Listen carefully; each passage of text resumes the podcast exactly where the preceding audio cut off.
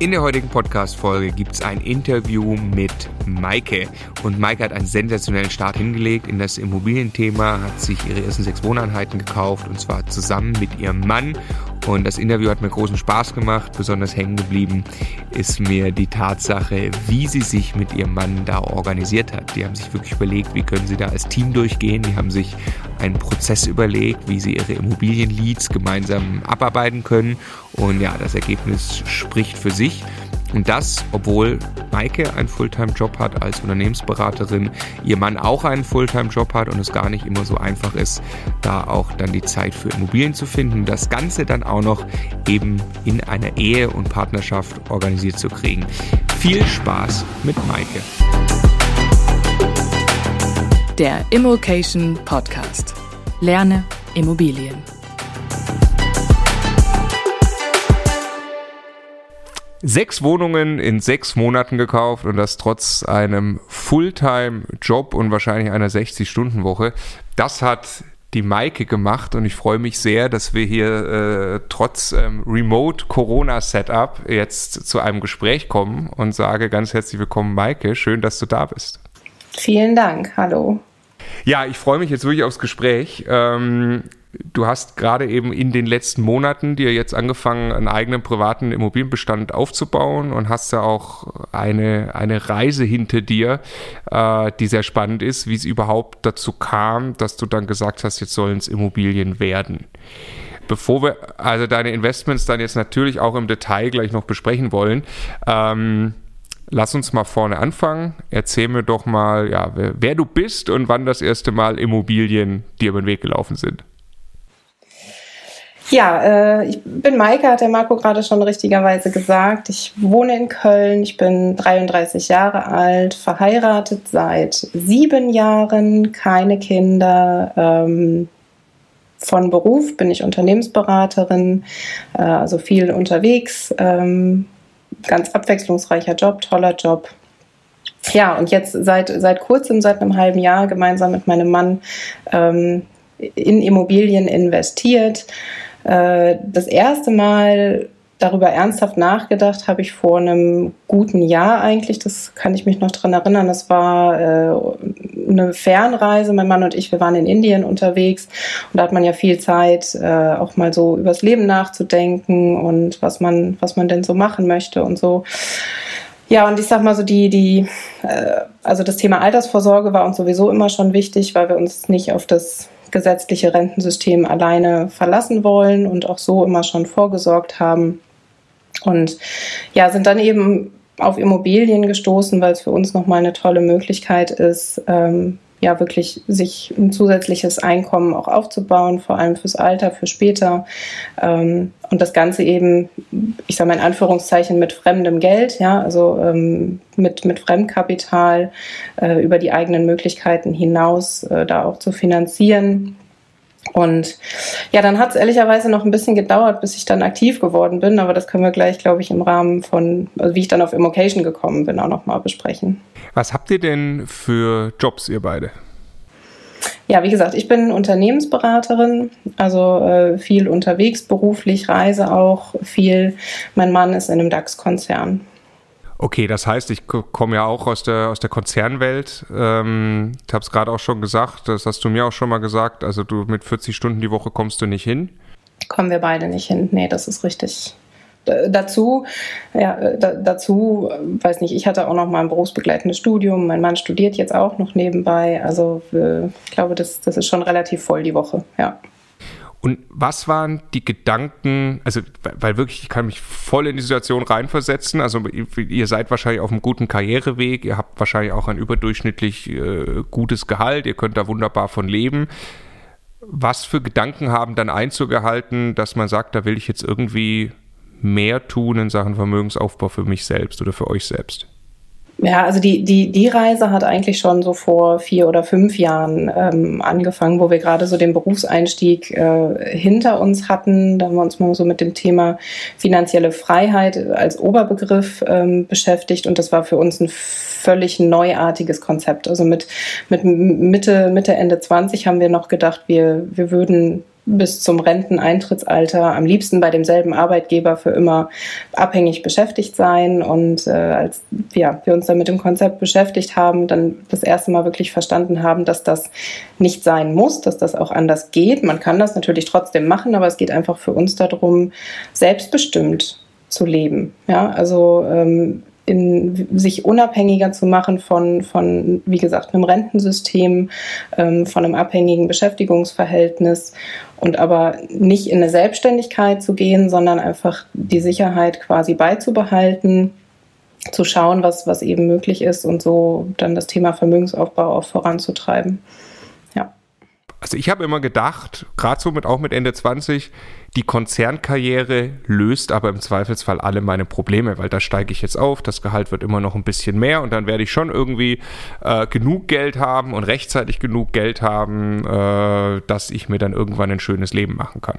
Ja, das stimmt. Das ist auch, glaube ich, glaube ich, so, wenn man das äh, weiter vorantreibt und vorantreiben möchte. Aber man ist natürlich immer ich sag mal, sehr, sehr abhängig. Ne? Also ich hatte persönlich mal eine ziemlich blöde berufliche Situation, wo ich einfach gemerkt habe, dass es mir da nicht gut ging in der Situation und dass ich was ändern musste. Und ich kam da gar nicht so schnell, so schnell raus, wie ich eigentlich lieber gewollt hätte. Ja? Und wenn man dann äh, das gewisse, die gewisse Menge an sogenannten Fuck you Money auf der Seite hat, ja, dann lebt es sich einfach ähm, entspannter und man kann auch, ich sag mal, stressigere oder belastendere Situationen viel, viel besser äh, emotional, mental verarbeiten, weil man ja sagen kann, ey, im schlimmsten Fall von heute auf morgen lasse ich es halt einfach sein. So, aber die, diese, diese Sicherheit, die muss man sich natürlich aufbauen, ne? Ging mir, ging mir auch tatsächlich ganz genau so. Ich habe, also Stefan auch, dass wir beide irgendwann, als wir dann wirklich die ersten Wohnungen gekauft hatten, gemerkt haben, jetzt werden wir endlich mal unabhängiger davon, rein nur mental unabhängiger davon, dass eigentlich der nächste Schritt im Job wieder super sitzen muss und wir da äh, alle Energie reinlegen müssen, damit da auf gar keinen Fall was schief geht. Und dann hat man plötzlich eine Distanz gewonnen zu einem Job, die, glaube ich, auch ja, einfach für Freiheit sorgt. Okay, das heißt, ihr habt aber schon lange euch mit dem Gedanken rumgetragen, irgendwie finanzielle Freiheit, Vermögensaufbau und dann waren es aber nicht gleich Immobilien, sondern was habt ihr dann gemacht? Genau, also wir hatten so ein, auch so, es war auch wieder ein Urlaub, also offensichtlich tun uns diese Urlaube gut. Es war äh, Camping in der Normandie und wir hatten zwei Wochen echt Mistwetter und haben bei Regen im Zelt gelegen, äh, haben Bücher gelesen, philosophiert, äh, wie das so ist. Und damals ich hatte noch einen Studienkredit, äh, wir hatten ein Auto in der Finanzierung. Wir haben sogar, glaube ich, auch, ja, wir haben sogar mal einen Fernseher auch finanziert, ne? Die berühmten Mediamarkt 0% Finanzierung. Und das, das war dann so augenöffnend, dass wir zum einen gesagt haben, okay, Schuldenabbau ist jetzt mal Prio 1. Ja, also zwei Tage vorher haben wir noch darüber gesprochen, naja, wir könnten uns ja auch einen VW-Bus äh, California leasen. Der kostet ja nur 80.000 Euro und für 400 Euro im Monat kann man den ja finanzieren, wenn man den anzahlt mit alledem, was wir so zusammengekratzt hätten. Äh, also da hat sich das Mindset komplett verändert, umgedreht. Dann haben wir quasi wirklich erstmal alles in die, in die Schuldentilgung ähm, gesteckt und als dann im Prinzip Geld frei geworden ist zum Investieren, ähm, haben wir uns zunächst für Aktien entschieden. Also in, in passives äh, Aktieninvestments in ETFs, äh, einen Sparplan eingerichtet, regelmäßig das Ding monatlich bespart. Ähm, ja, und das läuft jetzt quasi so automatisch durch im Hintergrund. Das, das, das merken wir schon gar nicht mehr, dass wir da jeden Monat äh, natürlich auch weiter, weiter einzahlen. Ähm, gut, die ersten Ausschüttungen kommen, da freut man sich dann, wenn man irgendwie 15 Euro ausgeschüttet bekommt äh, für Geld, also wofür man nichts getan hat, aktiv. Ähm, ja, und dann war es aber so, dass zum einen irgendwie Hirnkapazität frei geworden ist, Freizeitkapazität frei geworden ist, äh, wieder Wissbegierde aufgetreten ist und ja, wir einfach gedacht haben, mit unserer Bonität, die wir haben, ähm, muss sich ja noch mehr anstellen lassen. Und dann sind eben Immobilien der logische nächste Schritt für uns gewesen. Okay, be beschreib das mal. Logischer nächster Schritt. Also halte ich auch für ziemlich logisch, aber das ist, glaube ich, auch keine Überraschung. Ja, gut, ich meine, wir haben noch über andere Optionen nachgedacht. Ne? Vielleicht kann ich das auch noch mal kurz äh, ähm, ausführen. Wir haben nachgedacht über Affiliate Marketing, über Amazon FBA. Äh, wir haben gedacht, wir schreiben einen Reiseblog und kommen ganz groß raus. Wir haben, also ne, du, du merkst verschiedene Möglichkeiten uns überlegt, wie wir jetzt noch zusätzlich langfristig nachhaltiges zusätzliches Einkommen aufbauen können. Und ich weiß nicht, irgendwie war mir das alles zu nicht, nicht physisch, vielleicht nicht handfest genug. Ja, kann sein, dass, dass es daher ähm, kommt. Und wie gesagt, bei den Immobilien einfach gepaart mit der, mit der Möglichkeit, das Ganze mit Fremdkapital ähm, zu unterstützen. Ähm, ja, war das, war das, lag das dann auf der Hand sozusagen.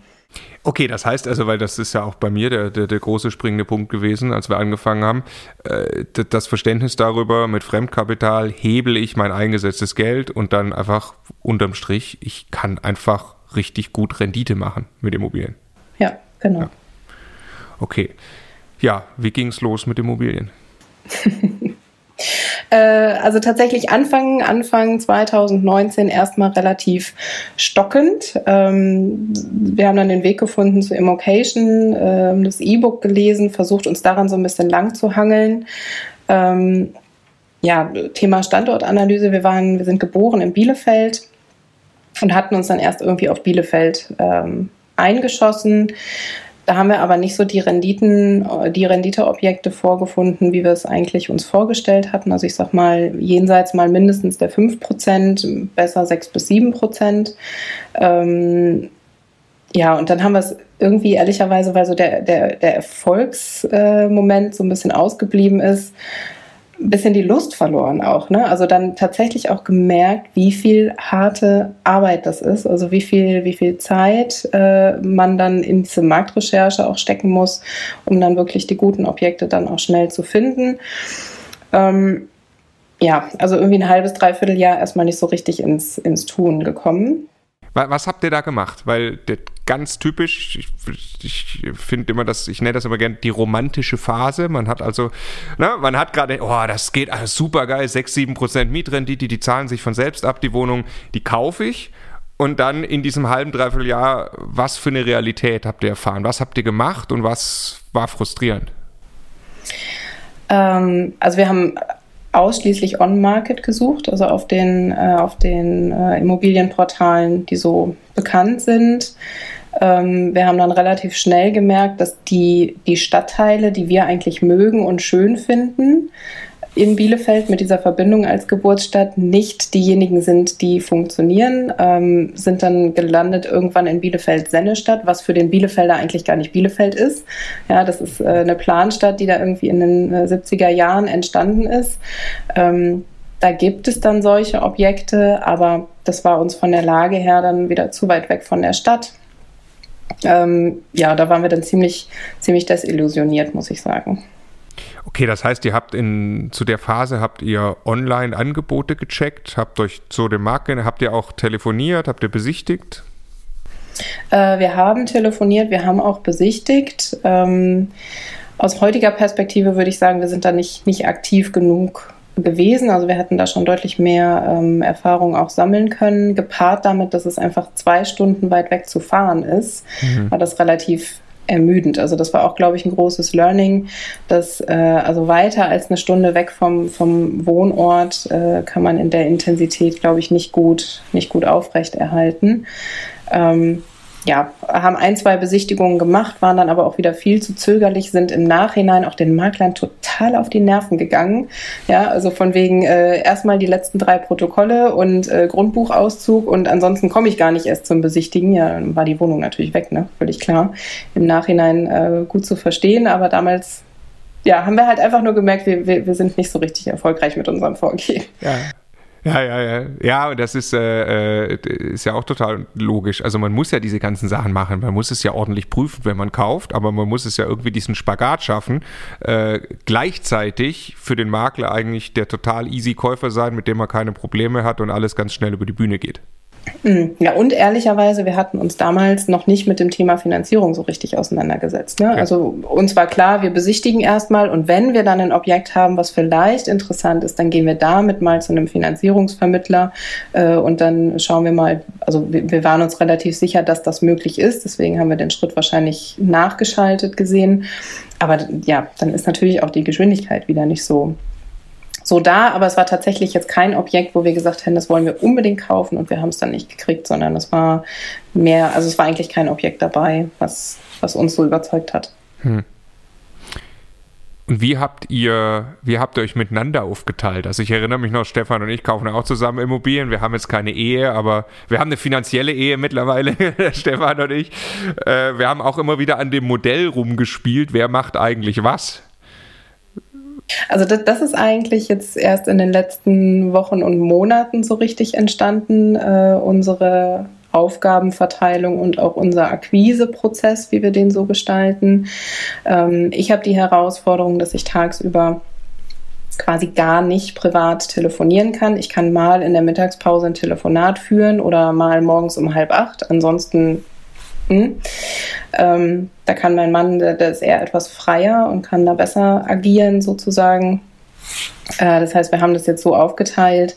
Wir haben eine gemeinsame, ein gemeinsames E-Mail-Postfach, wo die, äh, wo die Angebote eingehen aus den ähm, ja, verschiedenen Plattformen und auch diese E-Mail-Adresse haben wir bei den Maklern hinterlegt. Da können wir dann eben beide reinschauen.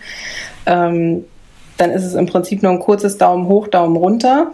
So, und dann, dann geht's los, dass mein Mann den ersten Anruf äh, tätigt, das Interesse an der Wohnung bekundet, ähm, sofort einen Besichtigungstermin ausmacht und am besten am Telefon sogar schon ein Preisangebot, ein Kaufangebot abgibt. So, ähm, wenn dann irgendwie im Laufe des Tages oder am nächsten Tag die Unterlagen kommen, dann bin ich diejenige, die sich dann abends um neun, um zehn, um elf hinsetzt, äh, WEG-Protokolle wälzt, äh, das Objekt durchkalkuliert, ähm, eine Frageliste in der Regel vorbereite, dann wiederum für meinen Mann, sodass er am nächsten Tag wieder telefonieren kann, äh, für mich den Besichtigungstermin am Wochenende ausmacht. Ich rücke dann aus am Wochenende, mache die, mach die Mappe fertig für die Bank sozusagen, dass die Unterlagen alle da sind und so läuft es dann im, im Idealprozess durch, sodass wir dann auch den den Notartermin und den Banktermin an einem Tag haben können, dass es für uns auch wieder nur mit einer Fahrt verbunden ist. Also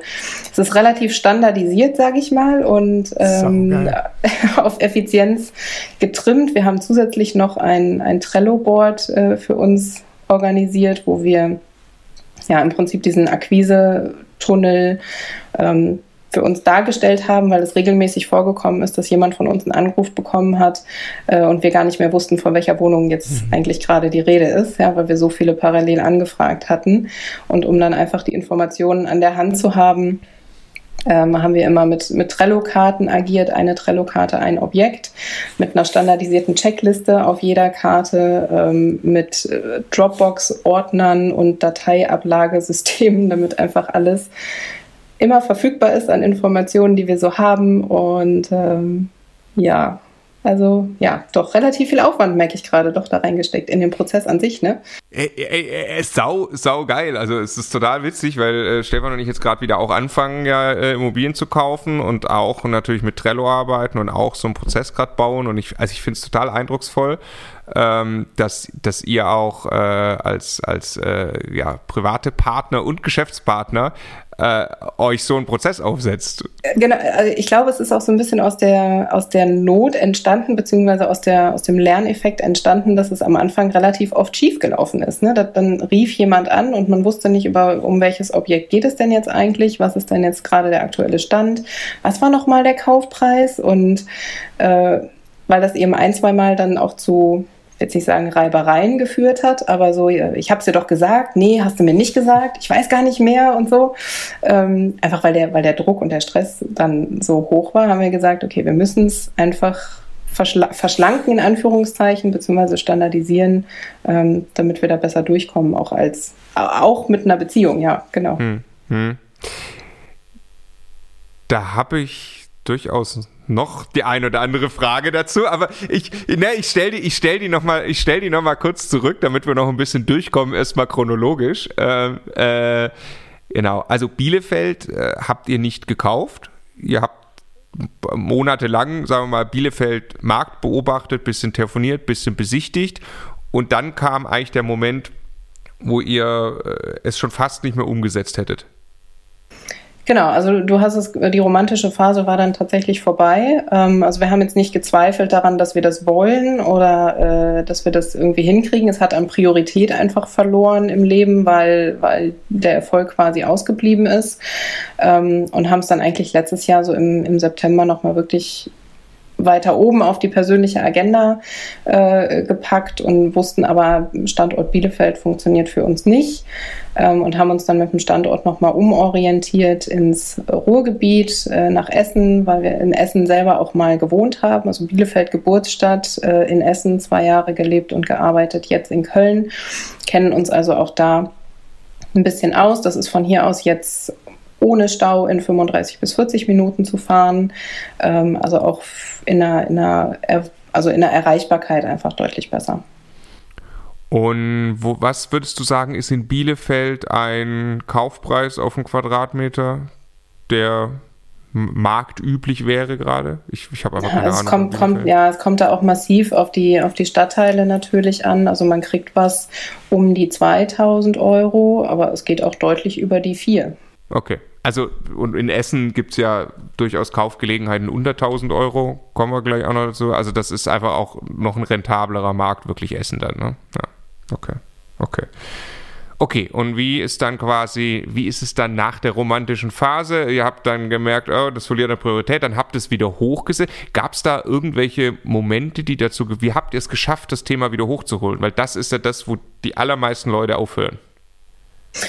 Ja, wir haben uns nochmal besonnen darauf, warum wir eigentlich gestartet haben, sozusagen. Ne? Also haben nochmal unser, unser höheres Ziel äh, mehr wieder hervorgeholt, mehr darüber gesprochen. Ähm, wir haben uns ein Vision Board gebastelt, das hängt im Wohnzimmer, also da ist es eben auch verbildlicht äh, Was ist und da ganz, drauf? ganz präsent. äh, da drauf ist primär ein riesengroßes Offroad-Wohnmobil zu sehen ja, was einfach sinnbildlich dafür steht, ähm, reisen zu können, wann man will und wohin man will. Ähm, ja. Weil keine finanzielle Abhängigkeit mehr. Ja, genau, genau. Also ortsunabhängig ähm, zu sein und fremde Kulturen zu entdecken, richtig einzutauchen, nicht wie ein Kreuzfahrttourist äh, mal an Land zu gehen und dann wieder aufs Schiff, sondern wirklich äh, zu erleben, was da draußen in der Welt los ist. Ja. Okay, und das braucht eben Zeit äh, und das braucht Geld, wenn man so eine Vision umsetzen will. Das braucht vor allem mal Zeit, aber es, Geld braucht es wahrscheinlich gar nicht unendlich viel. Also ihr müsst jetzt nicht 20.000 Euro jeden Monat verdienen. Äh, um, um nee, also die, die, die Anschaffungskosten sind natürlich relativ hoch für so ein Ding. Ähm, okay. Wenn man dann damit unterwegs ist, kommt man, glaube ich, mit deutlich weniger aus als das, was wir jetzt äh, im Moment zur Verfügung haben. Ja, wir waren auch mal, Stefan und ich, und jeweils mit unseren Frauen noch, waren wir mal äh, zwei Monate in, in, Vietnam und Kambodscha, hier im Location schon und haben dann auch festgestellt, eigentlich sollten wir noch länger reisen, weil wir verdienen gerade Geld, weil wir hatten hier die Wohnung untervermietet und so. Ne? Also man kann sowas auch dann relativ schlank ja noch umsetzen. Und ist das, äh, gibt es irgendein, steht irgendein Zeitplan hinter dem Vision Board? Habt ihr also wir haben mal mutige zwölf Jahre draufgeschrieben, dann sind wir 45. Ja. Ähm, man soll sich ja die Ziele hochstecken. Wenn man sie dann nur leicht verfehlt, äh, hat man immer noch mehr erreicht, als wenn man sich zu niedrige Ziele setzt. Also das, ja. äh, da sind wir Freunde von. Ähm, ja. Okay, in zwölf Jahren äh, aus dem übrigen Cashflow von den Immobilien, also ich sage ich sag übrig oder aus, aus dem übrigen Überschuss, äh, also nebst Tilgung und dass sich das alles von selbst abzahlt, muss so viel Cashflow da sein, dass ihr die Reise nie abbrechen müsstet. Theoretisch, ja, genau. Okay. Cool. Wobei, also jetzt, jetzt sagst du was, ne? Das ist, äh, das haben wir, glaube ich, auch noch nicht so richtig zu Ende gedacht. Ne? Wenn wir dann mit 45 äh, losfahren, wie alt werden wir denn eigentlich? Ja. Und was, was, wie, wie sieht eigentlich das Leben äh, nach der Reise aus unter Umständen? Also das, das, das ist noch nicht so ganz zu Ende, aber das ist so das, das nächste riesengroße Etappenziel, würde ich mal sagen.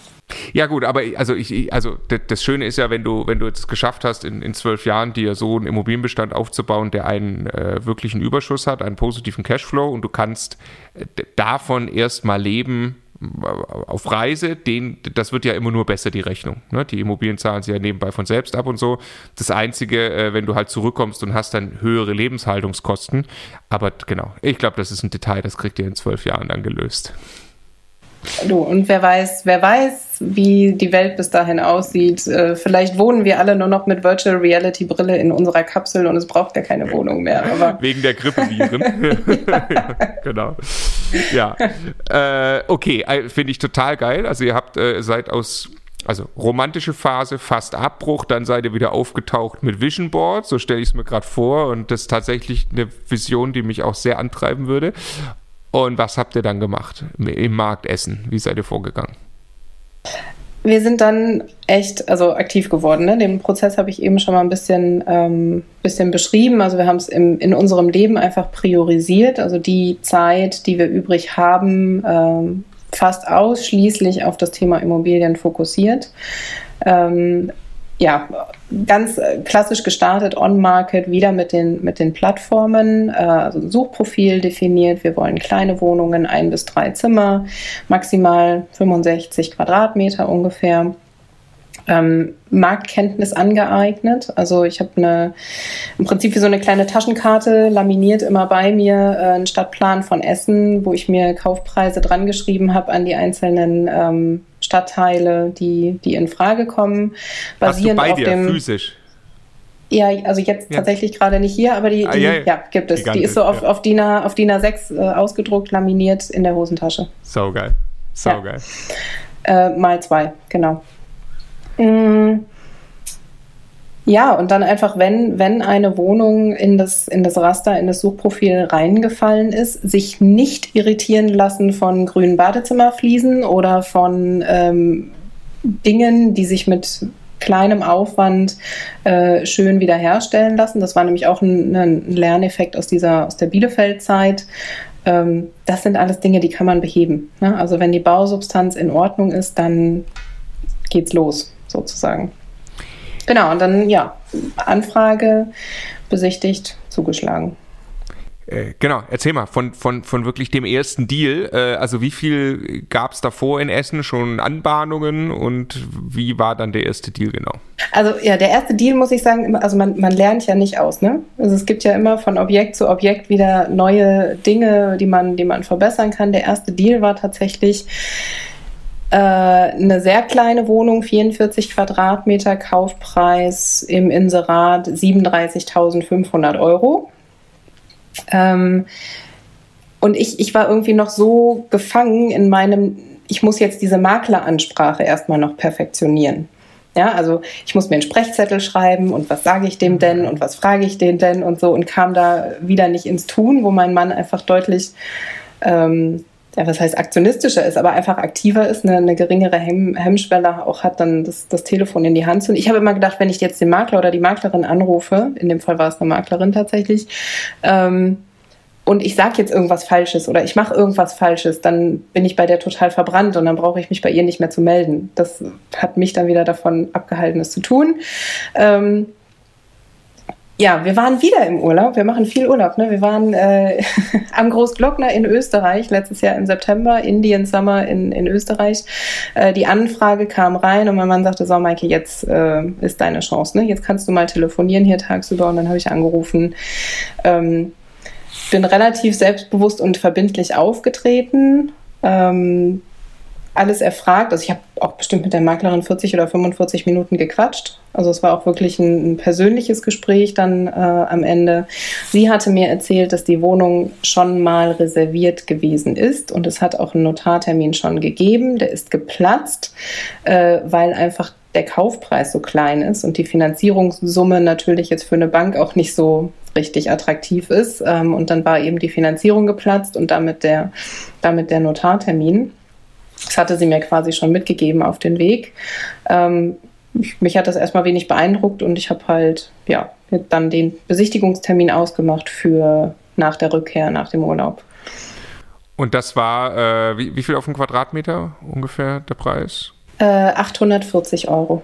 840 in Essen, das aber war das nicht umkämpft? Also war das nicht so, dass du das Gefühl hast, oh, da stehen schon noch drei andere und du müsstest nicht eigentlich sofort besichtigen? Mm, oder? Nee, ehrlicherweise, ehrlicherweise nicht. Gut. Und äh, Vielleicht hat die Maklerin mir es auch einfach nicht gesagt, aber ähm, ja. Okay, und wie war dann die Besichtigung? Äh, die Besichtigung war schön. Ähm, ich war irgendwie eine halbe Stunde vorher da. Das ist eine, in Essen eine relativ einfache Lage. Also um es mal zu beschreiben, ich glaube, der Essener Mietspiegel unterscheidet in fünf verschiedene Lageklassen. Eins ist einfach oder sehr einfach und fünf ist dann sehr gut. Und das ist jetzt Lageklasse zwei, also mhm. im unteren Drittel sozusagen. Ähm, bin, bin vorher hingefahren, bin die Straße rauf und runter gelaufen und habe erstmal die ganzen Nachbarn eingequatscht. Das Wetter war gut. Es war so ein spät, spät, also Frühherbst ähm, Tag. Habe die Leute gefragt, äh, ob, sie, ob sie hier wohnen, ob sie hier gerne wohnen.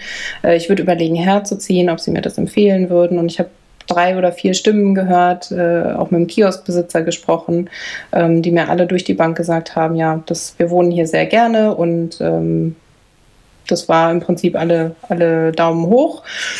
Ähm, die Wohnung an sich ist eine kleine Dachgeschosswohnung, die ist äh, jetzt seit über 20 Jahren vermietet äh, und auch in dem Zustand von vor 20 Jahren. Also mir war klar, wenn ähm, da ein Mieterwechsel mal stattfindet, äh, dass dann mindestens mal Böden und Wände äh, gemacht werden müssen. Das Badezimmer war aber schon weiß. Äh, die Mieterin sehr nett, war auch da. Ähm, das Haus gepflegt und in Ordnung. Es ist so ein rein, rein Mittelhaus mit ähm, sechs Parteien, genau.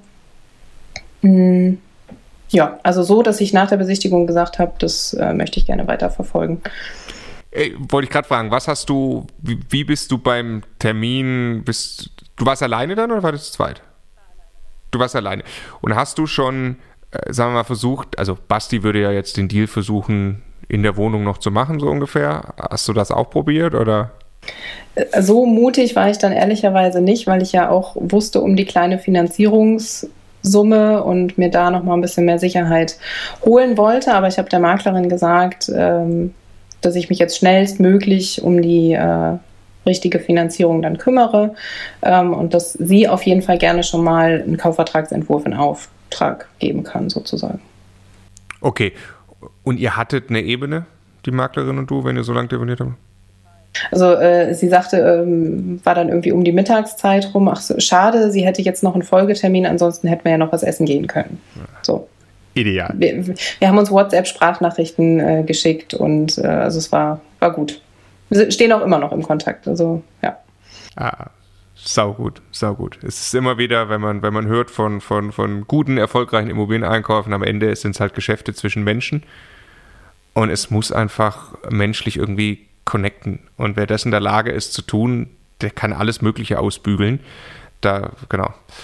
Ja. Okay, dann äh, Hard Facts. Ähm, was? Hard Facts, äh, genau. Miet, sag mal Mietrendite ungefähr. Ähm, also als ich, die, als ich die Wohnung besichtigt hatte, da war sie für 220 Euro kalt äh, vermietet. Diese 220 Euro kalt äh, waren auch tatsächlich noch die, war noch die Miete, die in D-Mark in dem ersten Mietvertrag drin stand. Ähm, die habe ich jetzt einvernehmlich äh, angepasst auf 240, also 20 Euro mehr. Und damit haben wir jetzt eine Bruttomietrendite von 7,8 Prozent auf den Kaufpreis. Okay, was ja wirklich gigantisch ist, weil da ist ja mit Sicherheit noch Luft in der Miete. Also jetzt perspektivisch. Genau, also wenn man, wenn man die dann mal äh, schön wieder herrichtet, die Wohnung, äh, denke ich, dann kann man bestimmt auf 270, 280 Euro kommen. Und dann bist du bei 9% Mietrendite oder so. Ungefähr, ja, genau. Schätze ich mal. Okay. Ja. Und äh, erzähl mal, einvernehmliche Mieterhöhung, wie hast du das gemacht? Oder ihr? Äh, telefonisch tatsächlich in dem, in dem Fall, also als ich die Wohnung jetzt übernommen habe in diesem Jahr, ähm, die ersten zwei Mieten gingen ein. habe ich die Mieterin auch nochmal angerufen und habe sie erstmal gefragt, äh, wie es ihr denn überhaupt so gefällt in der Wohnung, ob es irgendwas zu tun gibt, dass sie mich gerne anrufen kann, äh, mir immer gerne Bescheid sagen soll, wenn irgendwas ist, wenn sie irgendwas stört. Sie, sie, wohnt halt im Dachgeschoss und sie sagt ja, im Sommer ist es ziemlich warm. Hm, kann ich jetzt erstmal so nichts dran ändern, äh, aber ansonsten sei alles in Ordnung. Und dann habe ich ihr einfach gesagt, ja, sie, sie wissen ja, dass sie relativ günstig da wohnen. Ähm, und habe sie einfach gefragt, äh, also als sie mir dann zustimmte, sagte, ja, das, das wüsste sie und sie wüsste auch, dass die äh, Mieter im Haus deutlich mehr bezahlen als sie. Und dann habe ich sie einfach gefragt, was sie denn sich vorstellen kann, ähm, mehr zu bezahlen sozusagen. Und dann hat sie gesagt 20 Euro und dann habe ich eingeschlagen und dann, dann ist das okay gewesen für mich. Sehr, sehr cool. Sehr, sehr cool. Also wir beide haben uns ja schon mal ein bisschen auch unterhalten über, über äh, das ganze Thema moralische Verpflichtung oder Ethik oder, oder, oder wie auch immer in dem ganzen Thema. Ich sag mal, auf dem einen Ende der Skala ist das abscheuliche Vorgehen von Entmietung und ich fahre sonntags den Presslufthammer vor die Tür, bis die Mieter raus sind so am anderen Ende der Skala ist, ich mache nie etwas und vernichte wirklich Vermögenswerte für mich selbst, weil ich äh, Mieten immer da lasse, wo sie sind. Ähm, wie, wie würdest du es gerade beschreiben, wie du dich damit fühlst, dass du ja Mieten nimmst, die auch irgendwie schon erhöhen willst, aber es dabei ja irgendwie auch allen gut gehen soll? Also mit dem Vorgehen, so wie ich das jetzt gewählt habe, fühle ich mich da sehr, sehr wohl mit, ne? weil also zu, zu bemerken, dass jemand günstig wohnt in der Wohnung, das ist, das ist soweit, glaube ich, liegt auf der Hand. Und ich, ich, bin dann auch gar nicht erst mit, weiß ich nicht, Mietspiegel und Vergleichswohnungen und so. Das habe ich alles, will da ja auch gar keinen, gar keinen Druck ausüben. Ich kenne die private Situation von der Mieterin nicht besonders gut. Ähm, wenn sie jetzt von sich sagt, 20 Euro, das sind dann irgendwie 10 Prozent. Ich hätte natürlich 20 Prozent nehmen können, äh, also irgendwie über, über 40 Euro mehr. Aber die Wohnung hat sich so an sich auch getragen. Ich habe ja nur gesagt, dass ich natürlich, dass die Wohnung teuer war und dass ich gerne auch ein paar Rücklagen bilden möchte, dass wenn dann mal was ist in ihrer Wohnung, dass ich das dann auch bezahlen kann und so. Ähm, und das war einfach komplett einvernehmlich, Verständnis auf ihrer Seite äh, und also für mich total gut. Ganz toll. Äh, schön, dass du das gerade so geteilt hast. Ich finde das ganz wichtig, dass, dass viele solche Geschichten gehört werden, weil man beschäftigt sich sehr, sehr stark, wie du es auch gerade schon, schon ein bisschen gesagt hast. Man weiß dann, okay, ich habe die 20 Prozent, welcher Mietspiegel gilt hier? Man, man muss das ja tun, wenn man investiert, man muss ja kalkulieren, man muss ja wissen, was sind eigentlich die gesetzlichen Rahmenbedingungen, auf die ich zurückfallen kann. Man kann dann auch noch einen Anwalt haben, man kann dann auch noch die perfekten Schreiben vorbereiten, um das alles durchzudrücken. Aber in 90 Prozent der Fällen, Fälle reicht eigentlich ein äh, Gespräch auf Augenhöhe mit den Mietern, um alles einvernehmlich zu lösen. Und dann habe ich auch auf Dauer viel weniger Stress, weil ich noch wohlgesonnen bin. So. Genau, also ich meine, ich habe mir das dann natürlich schon schriftlich äh, auch nochmal fixieren lassen. Ne? Also habe dann einen Brief ihr geschickt, habe ihr das auch gesagt am Telefon, so da kommt jetzt ein Brief und bitte unterschreiben Sie mir den und schicken Sie mir den zurück. Äh, aber das war im Prinzip äh, Schritt vier von fünf. ja. ja. Äh, genau, nicht der also, erste. Äh, genau, ganz schlimm ist es ja, wenn zuerst der Brief kommt. Das ist, genau, dann ist das genau. Verhältnis im Prinzip von Anfang an zerstört. Richtig. Also oft. Ja, und ich bin ja auch, bin ja auch darauf angewiesen, dass sie mir Bescheid sagt, wenn irgendwas ist mit der Wohnung. Ne? Also es ist ja auch in meinem Interesse, ein gutes Verhältnis mit ihr zu haben, dass sie sich vertrauensvoll auch an mich meld, äh, an mich wendet, wenn, wenn mal was ist. Ja, ja. ja. Genau. Absolut. Okay, also toller erster Deal. Wie, wie hat es dann mit der Finanzierung geklappt? Das hat problemlos funktioniert? Ja, also wir, wir hatten dann im, im Laufe des äh, vierten Quartals sozusagen mehrere Wohnungen gesammelt, ja, und haben die dann quasi in einem Packen äh, an die Bank ähm, ja, geschickt sozusagen. Das sind zwar trotzdem alles einzelne Finanzierungsverträge, aber dadurch war es, glaube ich, nicht so schwierig, jetzt 36.900 Euro zu finanzieren.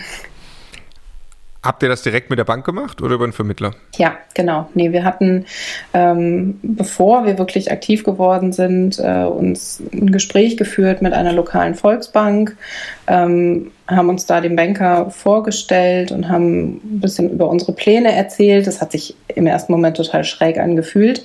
Und ich glaube, er hat es auch ein bisschen ähm, belächelt vielleicht im ersten Schritt. Ich habe mir ja selber nicht geglaubt, was ich da erzählt habe zum Teil, aber ähm, also weil ihr gesagt so es, genau. wir bauen einen Immobilienbestand auf und so weiter. Was haben wir heute? Ja. Eigentlich noch null. So. Richtig. Ja, ja, genau. ja, ja. Wir haben keine Ahnung, wir haben auch noch keine Einheiten, aber wir wollen ganz gerne in der nächsten Zeit so. Und äh, ja.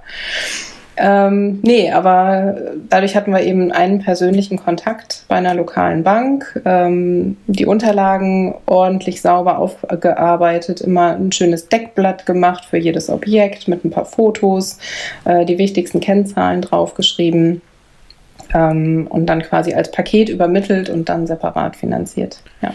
Und wart ihr da nicht eine Zeit lang dann äh, in der Gefahr, dass ihr es gar nicht finanziert kriegt? Weil die mussten ja, oder kamen die so schnell, die vier parallel? Ja, also die vier Wohnungen waren äh, innerhalb von, ich weiß nicht, sechs Wochen, glaube ich. Ähm, waren die, waren die ersten vier Wohnungen da. Äh, es ist allerdings trotzdem so gewesen, äh, Achtung, bitte nicht nachmachen, aber wir hatten Notartermine kurz vor Weihnachten im Dezember und haben die Kreditverträge erst im Januar unterschrieben. Hm.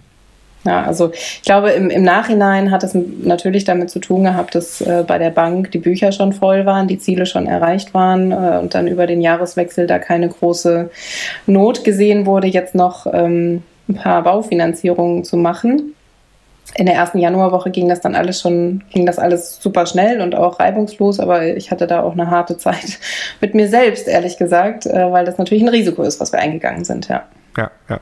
Mein, mein äh, Papa hat mir immer gesagt, mehrfach im Leben, du gehst niemals zum Notar ohne dass du Kreditverträge unterschrieben hast. Mittlerweile habe, habe ich es auch gebrochen und habe es schon gemacht. Aber gerade, ich meine, wir unterhalten uns deshalb äh, jetzt gerade nicht persönlich, sondern äh, hier remote, ähm, weil Corona gerade am Start ist und es tatsächlich jetzt gerade, glaube ich, eine sehr wichtige Empfehlung ist, äh, den Leuten auch zu sagen, seid sicher, dass ihr am Ende bezahlen könnt, wenn ihr zum Notar geht. Ja? Weil ja, also wenn jetzt äh, der Banksachbearbeiter im Homeoffice äh, sitzt und tatsächlich kein Geld gerade rausgeben kann, dann können ziemlich blöde Situationen einfach entstehen. Ja. Okay, aber äh, Mut wird eben äh, auch oft belohnt, vor allem wenn man weiß, was man tut.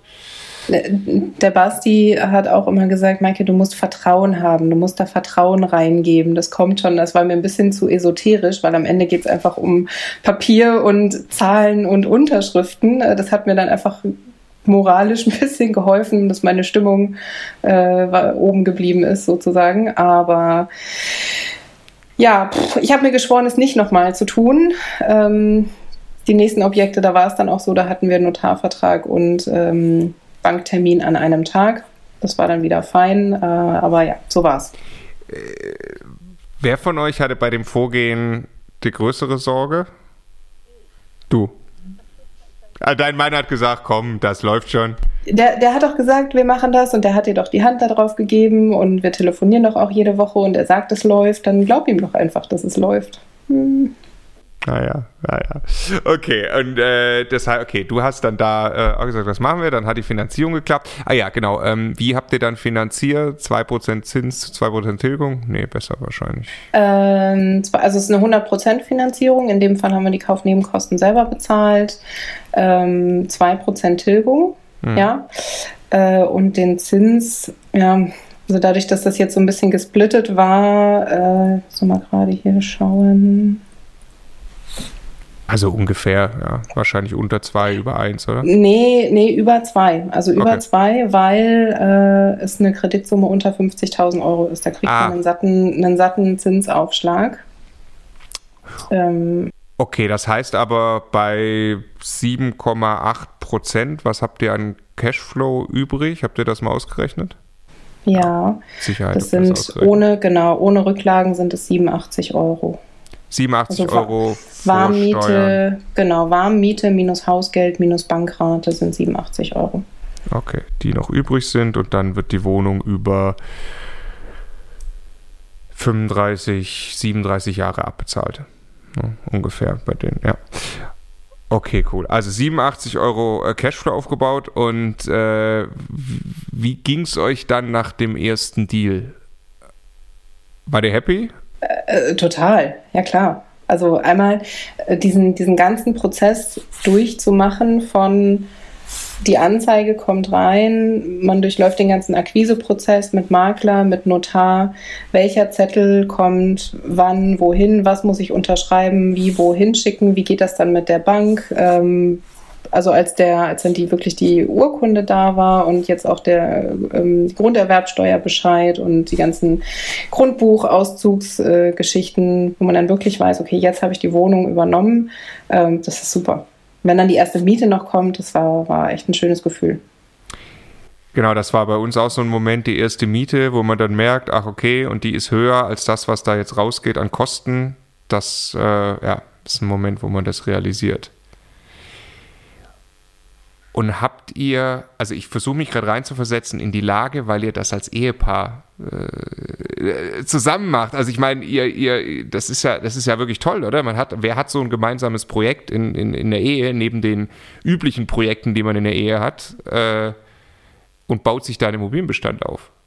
Der das stimmt, das stimmt. Also äh, einfach getrieben durch diese, also eine unheimlich sehr vertrauensvolle, sehr tiefe Freundschaftsbeziehung, Liebesbeziehung, ähm, getrieben durch die gemeinsame Vorstellung vom Leben. Ja, und jetzt im Prinzip gemeinsam noch Unternehmer zu werden, äh, das ist schon einfach auch, ich bin total dankbar dafür, dass wir das so können und dass wir das äh, so gemeinsam als, als gemeinsame Aufgabe auch begreifen und jetzt die, die Beziehung dadurch nochmal auch auf eine andere Ebene heben, sozusagen. Ne? Ich habe äh, mich beim äh, Masterclass Abschlussworkshop, wo wir beide uns auch persönlich kennengelernt haben, habe ich mich ja auch mit einem Ehepaar unterhalten, das dort zusammen war.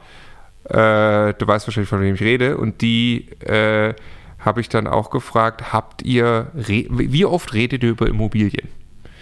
Und äh, genau, ich frage erstmal dich, wie oft redet ihr über Immobilien? Ja, ständig. Ständig. kann, man, kann man schon so sagen. Ja, ja. Also je nachdem, in welcher Phase man sich gerade befindet, redet man über andere Dinge. Also entweder über die neuesten Objekte, die gerade reingekommen ist, schaut dann gemeinsam äh, beim Abendessen am Samstag beim romantischen Dinner aufs Handy. Äh, alle anderen gucken dich irgendwie an und denken, haben die nichts Besseres zu tun. Ähm, ja, also es ist, es ist einfach, es hat einfach Priorität bei uns im Moment im Leben. Ähm, und deswegen, ja, wir reden sehr, sehr viel und sehr häufig darüber ich finde das großartig. Ich meine, wie oft suchen Paare ein gemeinsames Hobby? Und äh, da habt ihr ein gemeinsames Hobby verbunden mit einem gemeinsamen Ziel, finde ich absolut großartig. Ähm, okay, das war die erste Immobilie. Jetzt sind es dann äh, in kürzester Zeit fünf mehr geworden. Ähm, führ mich mal durch. Wie, wie, wie kam es zu den weiteren fünf Immobilien? Ähm, ja, also durch unseren relativ gut äh, beschriebenen Akquiseprozess konnten wir uns dann teilweise kaum retten, in Anführungszeichen, vor, vor Objekten, die wir äh, reinbekommen haben und besichtigt haben.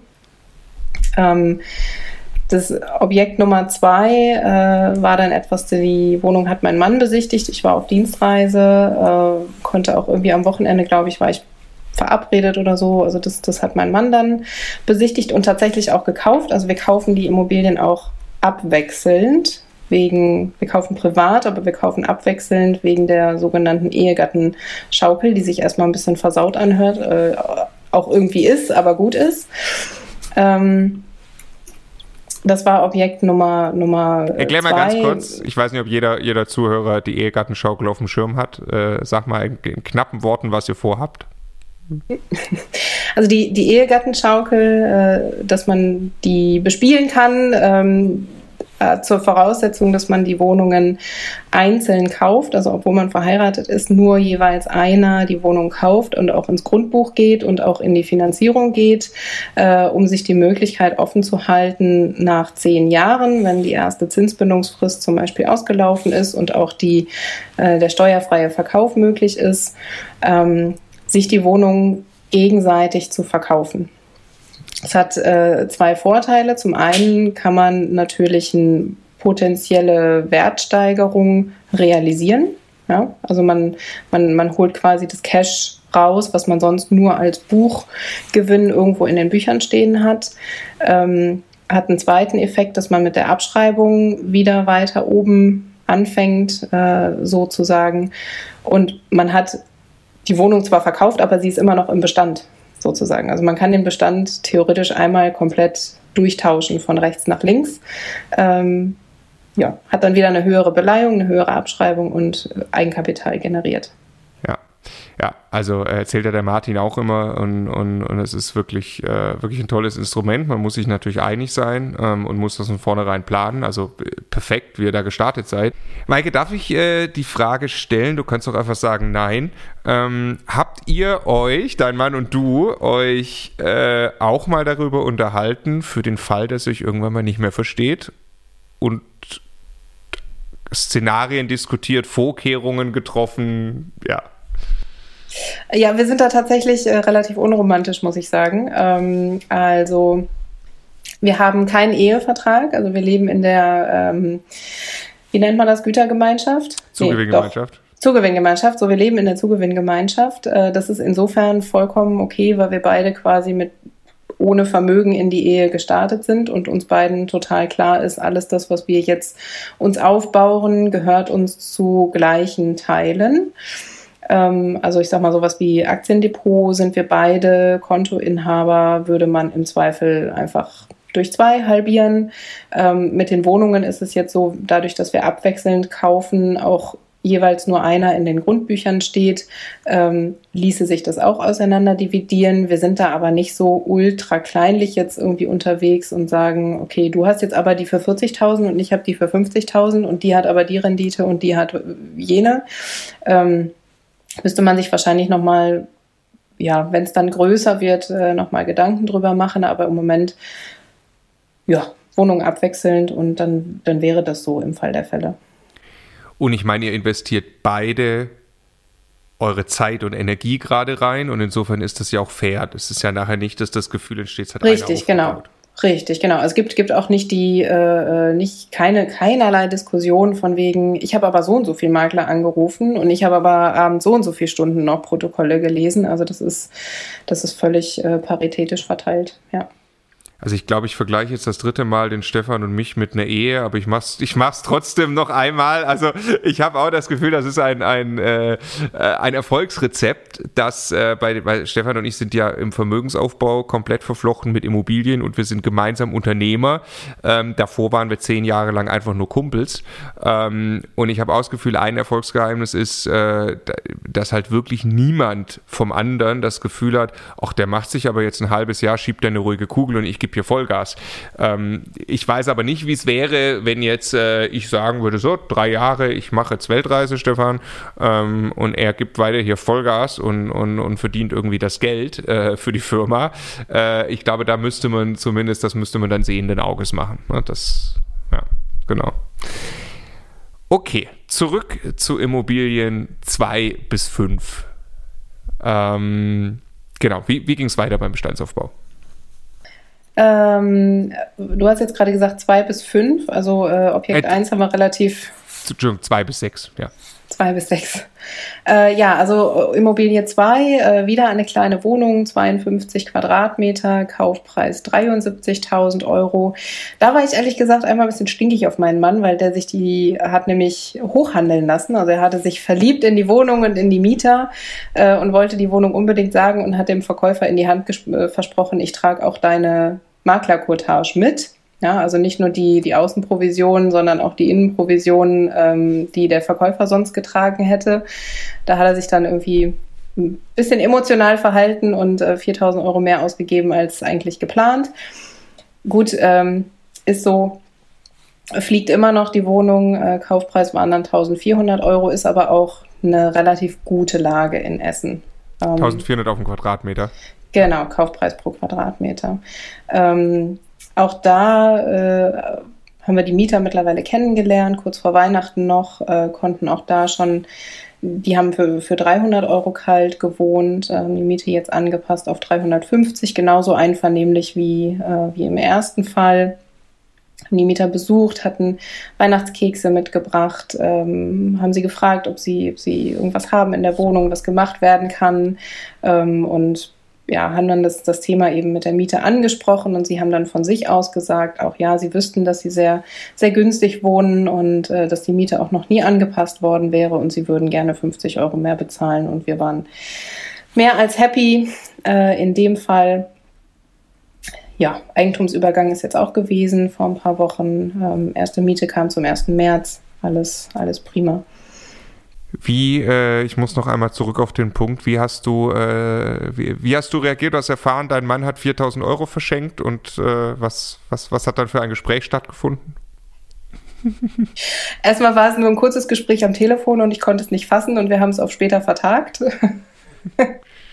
Dann sind wir abends äh, im Dunkeln noch zwei Stunden hier in Köln am Rhein rauf und runter gelaufen und haben äh, das besprochen, wie das jetzt gelaufen ist sozusagen. Also wie so eine Art Debrief. Ja, keine Ahnung. Äh, ich habe mich da nochmal hingesetzt, habe nochmal kalkuliert, habe dann festgestellt, naja, so schlimm ist es jetzt nicht. Und es war eine tolle Wohnung, ein tolles Haus, tolle Mieter, super Lage. Also es wäre doof gewesen, den Deal nicht zu machen, aber im ersten Moment war es natürlich so, äh, Warum hast du das gemacht? Okay, okay. Ja. Geil, dass ihr das dann beim Spaziergang ausdiskutiert. Sehr schön. Ja, spazieren, spazieren gehen ist immer so, unsere, dann bleiben die Handys zu Hause und dann geht es entweder ans Wasser oder in den Wald. Ähm, ja, das ist so unser, unser Modus operandi. Das kennen wir schon. Ja. Okay, wie ging es weiter mit den Immobilien? Mm, ja, dann äh, kam Wohnung Nummer drei, der absolute Oberglücksgriff. Ähm, total lustige Geschichte. Äh, gefunden die Wohnung auf, ähm, ich weiß nicht, Immobilienmakler Essen gegoogelt, dann die dritte Seite Google-Ergebnisse äh, durchgewühlt. Äh, ein Makler, der sonst kaum in Erscheinung tritt. Ähm, eine Wohnung mit 65 Quadratmeter, Kaufpreis 55 im Exposé. Äh, in der Anfrage haben wir schon geschrieben, wir würden sie wohl für 50 kaufen. Ähm, ich habe sie dann am Wochenende drauf ähm, besichtigt und äh, ja, dann kamen wir in die Wohnung. Ich hatte eigentlich damit gerechnet, dass die, äh, dass die Wohnung vermietet ist. Sie war dann leer gezogen, da war der Makler auch sehr erstaunt.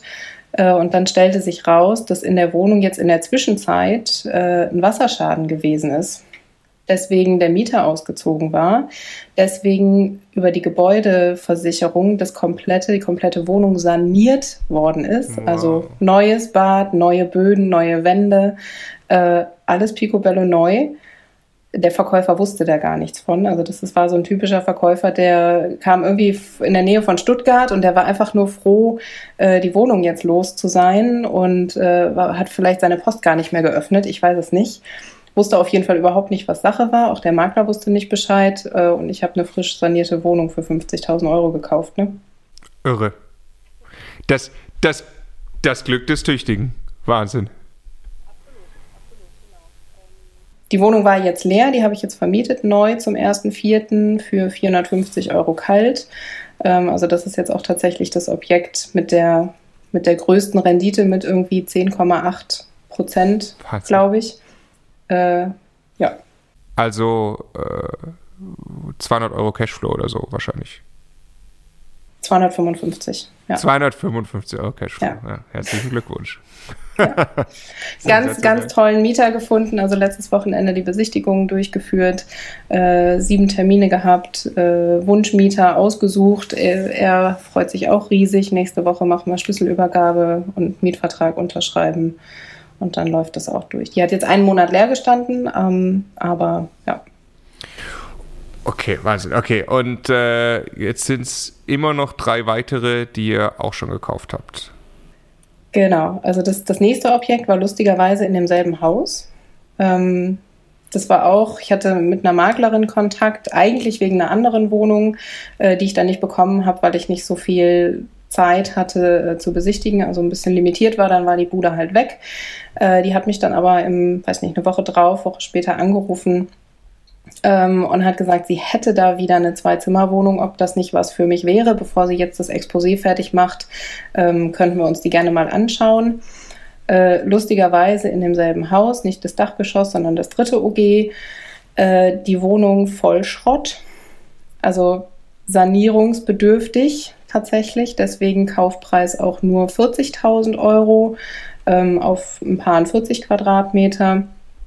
Ähm, da habe ich jetzt gerade gestartet, die, die Wohnung zu sanieren. Also da muss wirklich äh, das Bad, äh, Fenster zum Teil, Wände, Böden, Innentüren, also einmal, einmal komplett.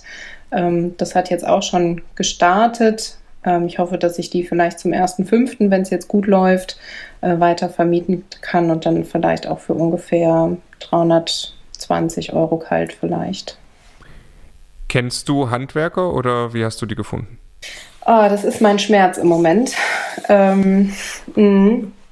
Also ich habe Gott sei Dank über das Immocation-Netzwerk, über diverse ähm, WhatsApp-Gruppen, die hier in der Nähe investieren, äh, einen tollen Allround-Handwerker gefunden, der auch Zeit hatte, äh, der eine Woche später angefangen hat und alles macht außer Sanitär äh, und auch einen guten Preis gemacht hat. Ähm, auf den Sanitärmeister warte ich jetzt noch und der Sanitärmeister ist das Bottleneck sozusagen, sodass mhm. der andere nicht weitermachen kann. Das ist ja, die haben alle die Bücher voll. Ne? Und wenn man dann mit so einem kleinen Auftrag nur um die Ecke kommt und sagt, bau mal eine Badewanne ein und versetz mal das Klo und äh, einen neuen Spülkasten und ein neues Waschbecken, das ist für die natürlich nicht so attraktiv, als wenn jemand in seinem Einfamilienhaus das Badezimmer komplett neu macht für 30.000, 40.000 Euro.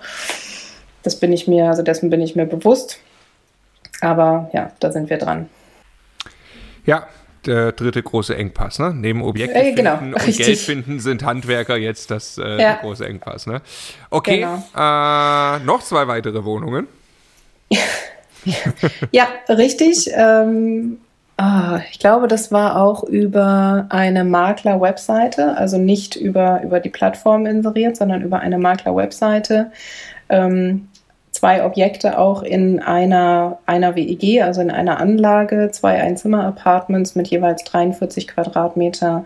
Ähm, die eine vermietet, äh, auch schon sehr, sehr lange vermietet, ähm, in einem etwas schlechteren Zustand, deswegen Kaufpreis 36.000 äh, und die andere äh, im, im gleichen Gebäudekomplex, sage ich mal, ähm, die steht leer, die ist renoviert, da ist zum Beispiel auch schon ein neues Bad drin, Kaufpreis 45.000 Euro für jeweils 43 Quadratmeter. Makler-Website, das heißt, du guckst aktiv bei allen Maklern auf deren Homepage parallel. Das machst du wie oft die Woche? Ähm, ja, ehrlicherweise haben wir da jetzt so Benachrichtigungen auch ähm, eingestellt, also dann auch ein Gesuch eingestellt auf den mhm. Makler-Websites. Also die screen ich jetzt nicht so regelmäßig. Ja, okay, okay bringt unterm Strich euer, das sind jetzt die sechs Wohnungen, ne, das ist euer Bestand, den ihr jetzt gerade aufgebaut habt, bringt euch unterm Strich ganz grob wie viel Cashflow, sagen wir erstmal. Wenn es jetzt mit der Vermietung so läuft, marktüblich, wie wir uns das vorgenommen haben, sind das 550 Euro. 550 Euro Cashflow jeden Monat, freier Cashflow da, zusätzlich dazu, dass ihr ungefähr 2% tilgt bei den ganzen Immobilien. Genau, also Tilgung sind nochmal ungefähr 500 Euro. Okay, das heißt, jeden Monat 1000 Euro Vermögensaufbau, 12.000 Euro im Jahr, die, ich sage es mal, die jetzt einfach so passieren, für die ihr nicht mehr aktiv arbeiten müsst, ausgenommen natürlich äh, die Vermietungs- und Sanierungsgeschichten. Ne? Ja, also einfach so sicherlich nicht. Ne? Also das war wirklich echt viel Arbeit, ähm, kaum Freizeit. Ähm, Genau. Also sind auch jetzt noch keine Rücklagen äh, abgezogen, aber dadurch, dass wir das Geld ja im Moment nicht brauchen, weil wir Gehälter haben, von denen wir leben, sind das im Prinzip erstmal Rücklagen. Ne? Okay, wenn ich jetzt mal sage, ihr äh, braucht 3000 Euro freien Cashflow, damit ihr rumreisen könnt, könnt ihr ja, ne?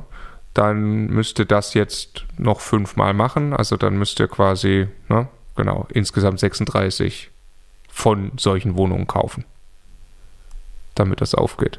Okay. Aber wie das geht, wisst ihr jetzt. Den Prozess dazu habt ihr. Ihr da habt euch als Team aufgestellt dazu. Also dem Ganzen steht eigentlich wirklich nichts mehr im Wege, oder? Äh, ja, richtig. Also klar, wenn, wenn, wenn äh, weiterhin so Objekte verfügbar sind, äh, wenn die Bank weiterhin äh, gerne mitmacht, das gut findet, so wie wir das äh, vorantreiben, dann ja, sehe ich da auch keine Hindernisse. Ja, ich meine, wenn die Objekte sich in sich lohnen und, und da ja auch mit der Zeit ähm, wahrscheinlich Reserven entstehen, das ist, macht's für die Bank dauerhaft. Das sieht man ja beim Basti, der einfach äh, jetzt, jetzt mittlerweile bei weit über 100 ist und einfach gar kein Problem mehr hat, äh, Vollfinanzierungen zu bekommen, weil die Banken natürlich über die Jahre schon gesehen haben, das Modell funktioniert und die Werte sind auch wirklich gestiegen von den Immobilien. Ähm, ich habe noch eine Frage, Maike, und zwar, äh, also erstmal, wir haben ja fest ausgemacht, wir sehen uns dann auch nochmal persönlich und machen nochmal persönlich ein Interview, wo wir in andere Themen auch noch reingehen können. Ich möchte trotzdem noch einmal ein Thema ansprechen, was uns beschäftigt und ich glaube auch dich beschäftigt, äh, nämlich das Thema Frauen in der äh, Immobilienwelt. Ich finde es zum Beispiel sehr toll, dass ihr als, äh, als Ehepaar agiert. Ich aber jetzt gerade eben nicht mit deinem Mann spreche, sondern mit dir. Und äh, ja, wie äh, siehst du, wieso, wieso gibt es so wenig Frauen, die Vermieterinnen werden? Das frage ich mich auch, ehrlich gesagt. Also, weil, also mich, mich treibt das wirklich an, ne? oder mich treibt das auch, auch um, weil gerade, ich meine, jetzt vorgestern war wieder Equal Pay Day. Ja, das ist irgendwie Mitte März, wo man statistisch sagt, die ersten, ich weiß nicht, äh, acht bis zehn Wochen im Jahr arbeiten die Frauen umsonst, in Anführungszeichen, wenn man es vergleicht mit den Gehältern, die Männer im Durchschnitt bekommen. Ja, also Verdienst äh, haben wir schon mal weniger. Wahrscheinlich vielleicht nicht im Einzelfall, aber im Schnitt. So kann man schon mal sagen.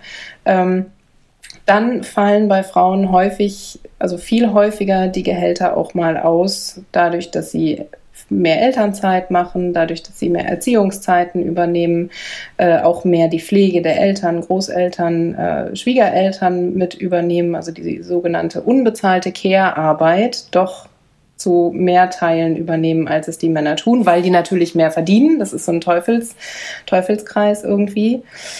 Äh, und gerade, gerade dann ist es doch für Frauen so wichtig, genau da gegenzusteuern, weil der, der Börse und auch meinen Immobilien ist das egal, ob ich, ne, ob ich mir Elternzeiten nehme, ob ich mir Pflegezeiten nehme, ob ich mir Auszeiten nehme. Das arbeitet im Hintergrund alles weiter. Und wenn ich nur mich auf mein, meine abhängige Beschäftigung und auf die staatliche Rente ähm, zurückfallen lasse oder mich darauf verlasse, dann, dann sieht es im Alter ganz bitter aus. Ne? Altersarmut ist weiblich in Deutschland. Und deswegen ist es, ist es ultra wichtig, da, da vorzusorgen. Und ja, warum das so wenig Frauen tun, ähm, ich kann es dir ehrlicherweise gar nicht so sagen. Ich bin jetzt dadurch, dass ich in einer männerdominierten Branche beruflich tätig bin, schreckt mich das nicht ab. Im Gegenteil, also ich, ich weiß, ähm, meine Weiblichkeit vielleicht auch zu nutzen. Ja, also ich habe jetzt auch äh, ähm, das klar, jetzt in den, in den Immobilien, man hat einfach nochmal einen anderen Zugang vielleicht oder geht nochmal anders auf Mieter ein und, und ist ein bisschen empathischer, wenn man das so, so pauschal sagen kann. Ich bin eigentlich kein Freund von schwarz-weiß, männlich, weiblich äh, hin und her, aber ähm, ja, man hat einen anderen Zugang und sich das dann einfach zunutze zu machen und dann auch so zu agieren, finde ich einfach total wichtig und, und auch schön. Ja, und also ich, wir möchten äh, unter anderem mit dem Gespräch mit dir jetzt äh, dazu beitragen, dass der Anteil auf jeden Fall hochgeht. Wir haben ungefähr 5% Frauenanteil, die unsere Videos schauen.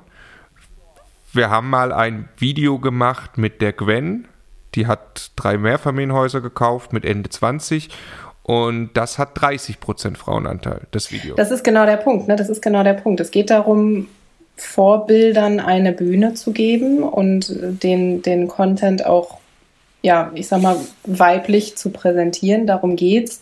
Äh, es geht darum, sich als Frau identifizieren. Jeder Mensch möchte sich zugehörig fühlen und jeder Mensch möchte sich mit, mit Vorbildern oder mit, mit äh, Personen, Persönlichkeiten, nach denen er strebt, identifizieren können. Und da kann sich eine Frau einfach nicht so identifizieren mit einem Mann, wie sie es mit einer Frau könnte. Das ist einfach genauso wie ihr euch nicht mit einer Frau identifizieren würdet, intuitiv. Da, da, da können wir uns gar nicht gegen, gegen wehren. Deswegen finde ich das äh, sehr toll, Marco. Und äh, unterstütze das sehr gerne, sehr herzlich. Ja, ich freue mich auch, das ist die erste, es gibt schon die erste WhatsApp-Gruppe, glaube ich, von Immocation, Frauenpower, die ihr jetzt gemacht habt. Ne? Brandneu, ja, genau. Brandneu, genau. Also äh, ja, lass uns weiterarbeiten an dem Thema. Ich glaube tatsächlich auch, wie du es gerade gesagt hast, dass Frauen eine unglaublich große Chance haben im Immobilienmarkt, weil es tatsächlich sehr viel um Menschlichkeit und um Empathie geht und ich das den Frauen wirklich ein Stück weit mehr zuspreche. Ich habe auch äh, von der Gwen, hört man auch in einem Interview gelernt, Mensch, man kann doch einfach nach einer Besichtigung mal noch einen Strauß Blumen dalassen und sich bedanken für die Zeit. Wäre ich im Leben nicht drauf gekommen, ja. Ähm, äh, und, und so Kleinigkeiten, ähm, die man da, die man da wirklich auch rausziehen kann. Also, wir bleiben am Ball, würde ich sagen. Ich bedanke mich ganz herzlich für deine Zeit. Ich bin sehr, sehr beeindruckt, was ihr da zusammen in der kurzen Zeit jetzt auf die Kette gebracht habt. Und ja, wir bleiben zusammen am Ball. Ich bin sicher, eure Immobiliengeschichte äh, geht weiter und wird noch größer. Vielen Dank, Marco. Danke dir. Liebe Grüße nach Köln. Bis dann. Mach's gut.